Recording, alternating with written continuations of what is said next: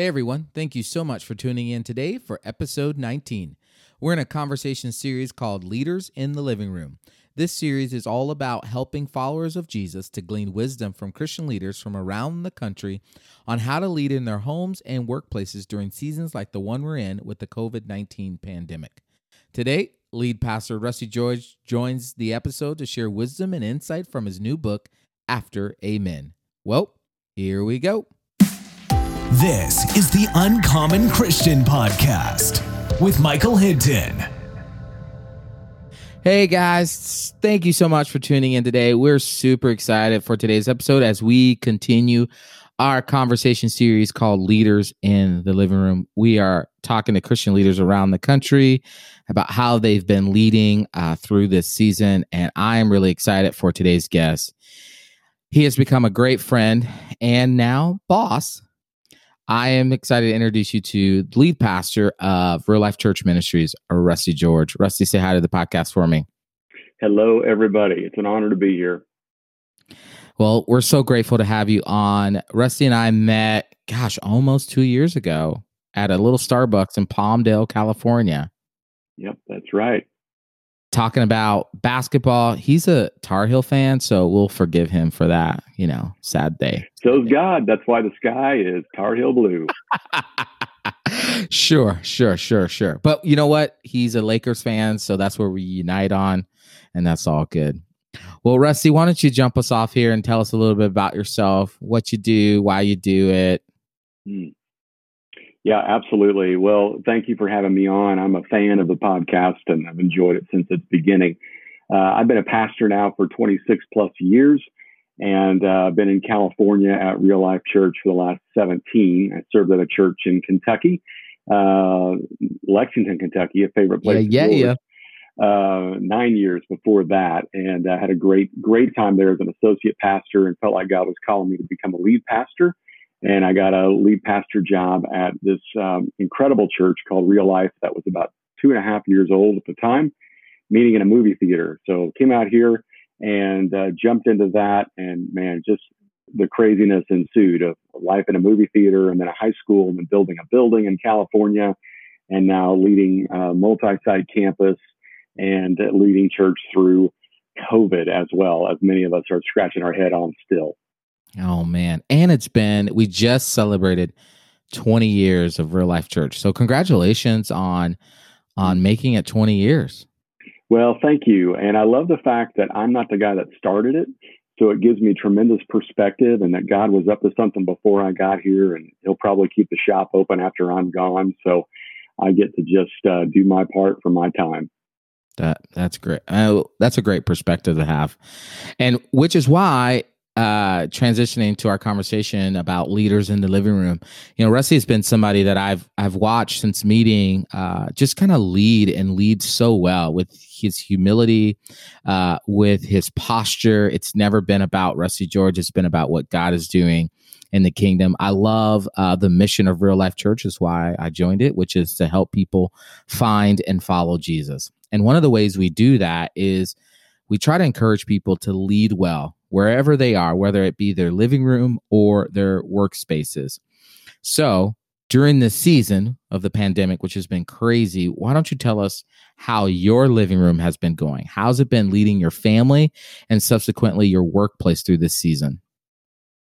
You know, I feel like, and I, and I heard this from somebody else, so and I can't remember who or I give them credit, but they said it's a little bit like when you were in junior high and you got invited over to your buddy's house to spend the night. And you had such a great time. You talked your mom into him coming over to your house the next night. And then you try it again for a third night and you end up in a fist fight. and sometimes too much togetherness uh, doesn't allow absence, makes the heart grow fonder to happen. Mm. Uh, and I think that's kind of where we all are right now. I think with online school and online work and, you know, the Zoom calls and the, the not the normal, uh, you know, kind of uh, just going to work and coming home and the, the routine of life. It has really made it difficult, and not just for my family, but it makes it difficult for everybody's family. And there's so much, as I believe it was um, Harvard Business Review said, there's a new level of grief uh, in the six, in five stages of grief. The sixth mm. one is anticipatory grief, in that we're all mm. grieving what has yet to happen. You know, when 9 11 happened, we grieved what had happened. Uh, when this happened, we're grieving what might happen. In other words, what are the results of the election going to mean for us? What um, will this uh, pandemic mean for us when it comes to the economy? And what about even my own personal health? Will this come back? Will it come back worse? Will we ever have life without masks? There's just the the the the fatigue of not knowing what's next. And then I think the final thing is just decision fatigue. It used to be you had a, a sense of okay, it's Monday, this is what I do. Tuesday, this is what I do. This is why Steve Jobs always wore the black turtleneck because he didn't have to make a decision on what to wear. It right. saved his mental space. And I think for us, we're so consumed with having to make decisions, uh, we're just exhausted and we don't really know how to make good decisions anymore. Yeah, no, that's that's so good. I I love this anticipatory grief because I think it's so true. Uh, it's like daily we wake up and it's like, okay, what's going to happen today? What crazy news today? We had murder hornets yesterday. I'm assuming Godzilla's coming through later on today. Like it's always, you know, it's always like, what is coming today? And that, and, and as you said, man, that has a profound effect on us and our health, both spiritually, mentally, emotionally, and physically. Mm-hmm. It really does. And I don't think we knew that going in. Going into it, we thought, this is fun. It's like where I'm from, if you got a snow day and got to stay home from school, that was just great. Uh, but it's been a snow day for six months, seven months, and we're just wondering. Well, I think we've stopped asking the question, when will things get back to normal? Now we're asking, what will the new normal be? Which, right. as a leader, you're trying to be the guy that says, I got to define reality, I got to define where we're going and define how we get there and no one knows where we're going. Uh, right. I sit on uh, you know Zoom calls with pastors from all over the country, and everybody's scratching their head. Nobody was leading a church back in 1918 with the Spanish flu. So, you know, right. how do we lead through this pandemic? And you know, the church has kind of turned on itself throughout the election. And how do we put those pieces back together? And can our country put itself back together after a a long and bitter debate over politics right. and and uh, social unrest, and of course COVID. So right. I think it puts leaders in a in a very difficult situation. That I would just first of all say to all the leaders listening to, to this podcast: uh, if you feel tired, you are not alone. Absolutely. Don't quit. In fact, uh, we've we've seen a rash amount of people just do so many ridiculous things when it comes to blowing up their marriages or their churches or their families or their careers when if there's ever a time to make a decision about you know quitting ministry this is not it. It's Correct. hard. And it's hard for everybody.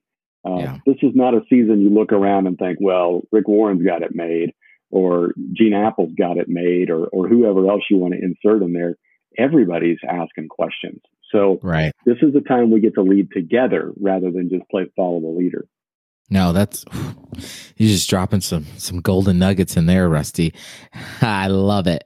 And here's the thing. When all of this is happening, pastors, churches, fathers, husbands, even kids, we're all trying to figure out, okay, God, how how in the world do I how do I in the world do I survive this? How do how do I lead my family? How do I lead my um my marriage so I don't blow it up? How do I lead my job? uh, Lord, I just lost my job. And so we all turn to this thing called prayer, right? And we're trying to communicate with God to help us figure out how in the world do I lead through this season. And so, what a great time for a book that you just wrote called After Amen What to Do When You're Waiting on God. What a perfect time for that to be released in the midst of this current season. Uh, what was the inspiration or backstory behind writing writing this book? Yeah, I mean, it, it may look like I planned this, but I had uh, I had no knowledge whatsoever that it would come out during the uh, worst experience anybody's ever had in the history of time. So um, I'll, I'll, tell you, and, and you can empathize with this because you've been there. As a pastor, you have those moments. You stand out in the lobby and you shake hands. And somebody comes up and tells you horrific thing going on in their life, and you say, well, let's pray about it. And they look at you like you've just, you know, told them um, the sky is, uh, you know, green because you've said something to them that they've already tried. And they don't believe you. And they look at me and they say, I've tried that and it didn't work. And we've Mm. all had that experience, pastors included, where you hang up the phone with God and you wonder what's going to happen now. Or to use texting language, you send your text and you see the three bubbles and then you see nothing. Right. What do we do now? And so I had enough of those experiences with people in the lobby. I decided just to do a deep dive into how people uh, asked Jesus for things and what Jesus said to them, because those were the first prayers to Jesus. And his response was not the same every time. It was not just um, yes or no. Sometimes it was, you know, go uh, show yourself to the priest and maybe you'll be healed on the way. I don't know. Mhm. Sometimes it was Yeah. go home and maybe your son will be healed when you get there. Sometimes it was you're healed immediately without even asking. Sometimes it was I'm going to spit in the dirt and put mud on your eyes. I want to meet that guy when we get to heaven. I want to meet the guy that Jesus spit on. Because I bet he told that story for the rest of his life, you know? Oh. And, Um, and it probably got exaggerated over time. too. Oh, absolutely. Absolutely. So I just started looking at what were the commonalities in the way Jesus responded to people that he would have us, um, you know, respond to him while we wait. What I discovered was two things. One, first of all, there's very, there's a whole lot of books on how to pray, and there's a lot of books on what to say when you pray, like prayer journals. Yeah. There's very few books on what to do after you pray while you wait. There's books about being frustrated with God, but is there something we could do that would actually even impact the answer we got to our prayers? Mm. And the second thing I learned is while Jesus said a lot about how to pray, you know, go into your room, close the door, pray like this, those kind of things, he said a lot more about what to do after we pray. And I found seven things in there that really are our next steps after we say amen that do have the impact or the ability to change how Jesus answers your prayer. And so we're, you know, we've walked through this as a church through a series and, um, you know, we want to make that available to pastors. And so, you know, pastors are listening to this and thinking, boy, that would be a good, you know, Bible study for us to do. Great. Uh, if you go to afteramenbook.com, there's a, a section there called church leaders. Click on that. You know, you, you buy a box of books, we're going to send you, you know, free videos that you can use on Zoom calls or in person where people can watch me kind of leading them through the discussion. In fact, your leaders don't even have to do it. I'll do it for you. And if you want to preach these as messages, um, there's nine messages available. They're free. I'll send them to you. You don't even have to give me credit for it. So Yeah. uh, it's it's all for them. But um, it's just a great way, hopefully, to help people with their prayer life because we all pray. We just don't all believe that it works. Absolutely, and we'll we'll tag those uh, uh, after Amen book at uh, in the show notes, and also you can get those at PastorRustyGeorge uh, dot com. I want to talk about one of the one of the reasons you you give, or one of the things we can do after we say Amen.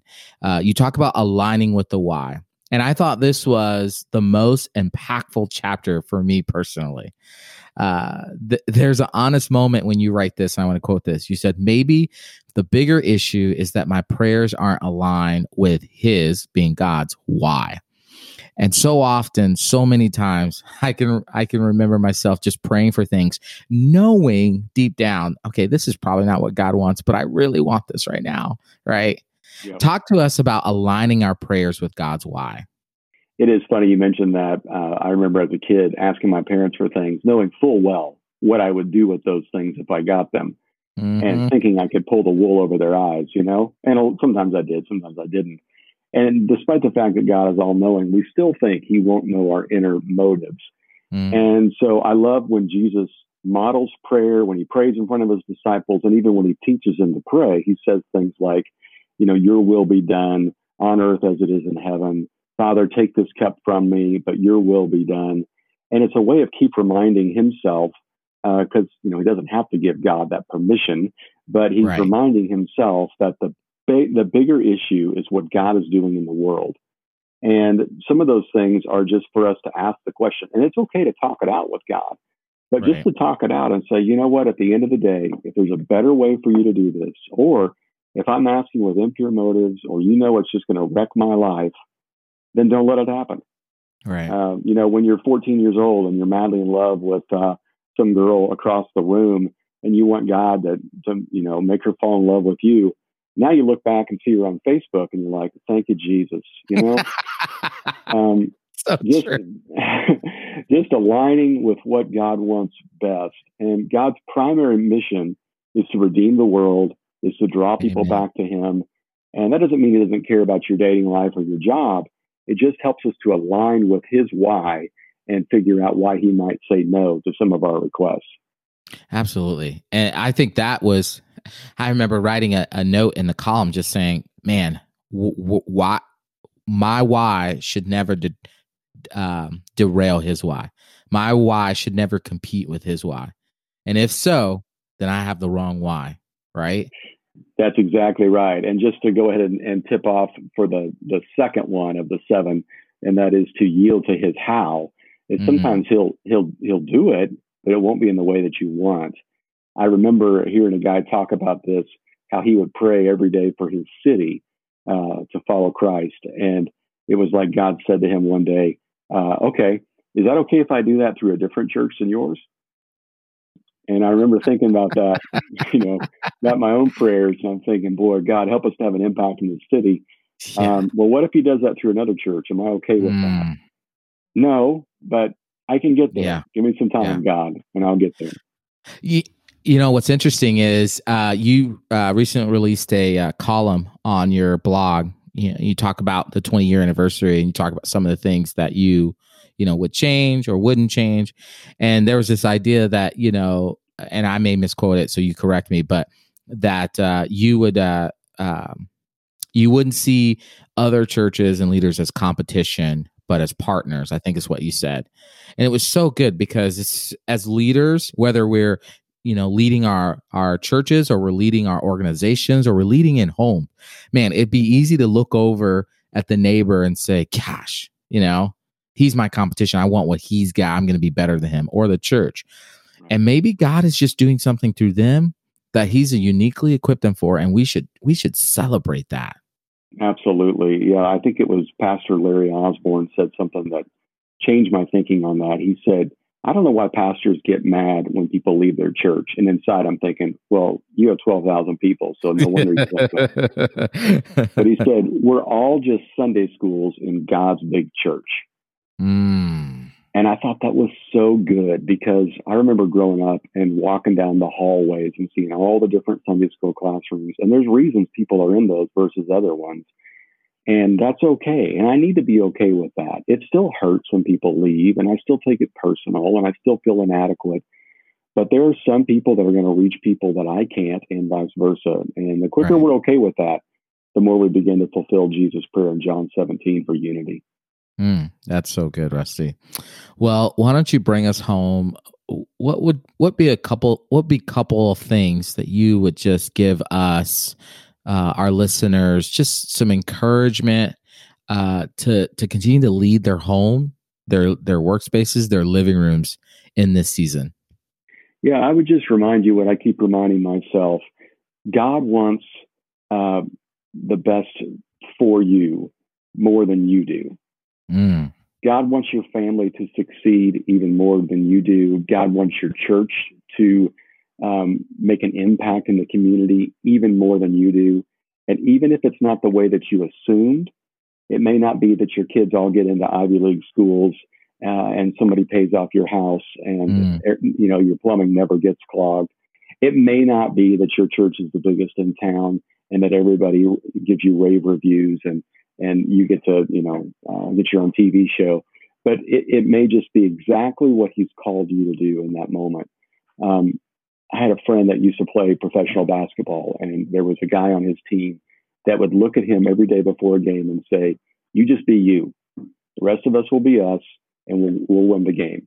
And he said that was so clarifying for him as a shooting guard. He didn't have to be a power forward or a center he just was what he was called to do. And you know, in the NBA, you're really hired to do one thing really well.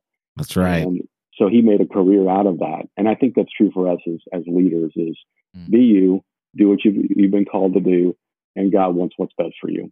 Mm, that's so good. I love that. God wants the best for you better than you want for yourself. That's so good, Rusty. Man, I appreciate you coming on the show and, and dropping these golden nuggets and, and talking about your book, After Amen What to Do While Waiting on God. It is available now. So make sure you go out and get that. Uh, Rusty, give us where we can go get that book again.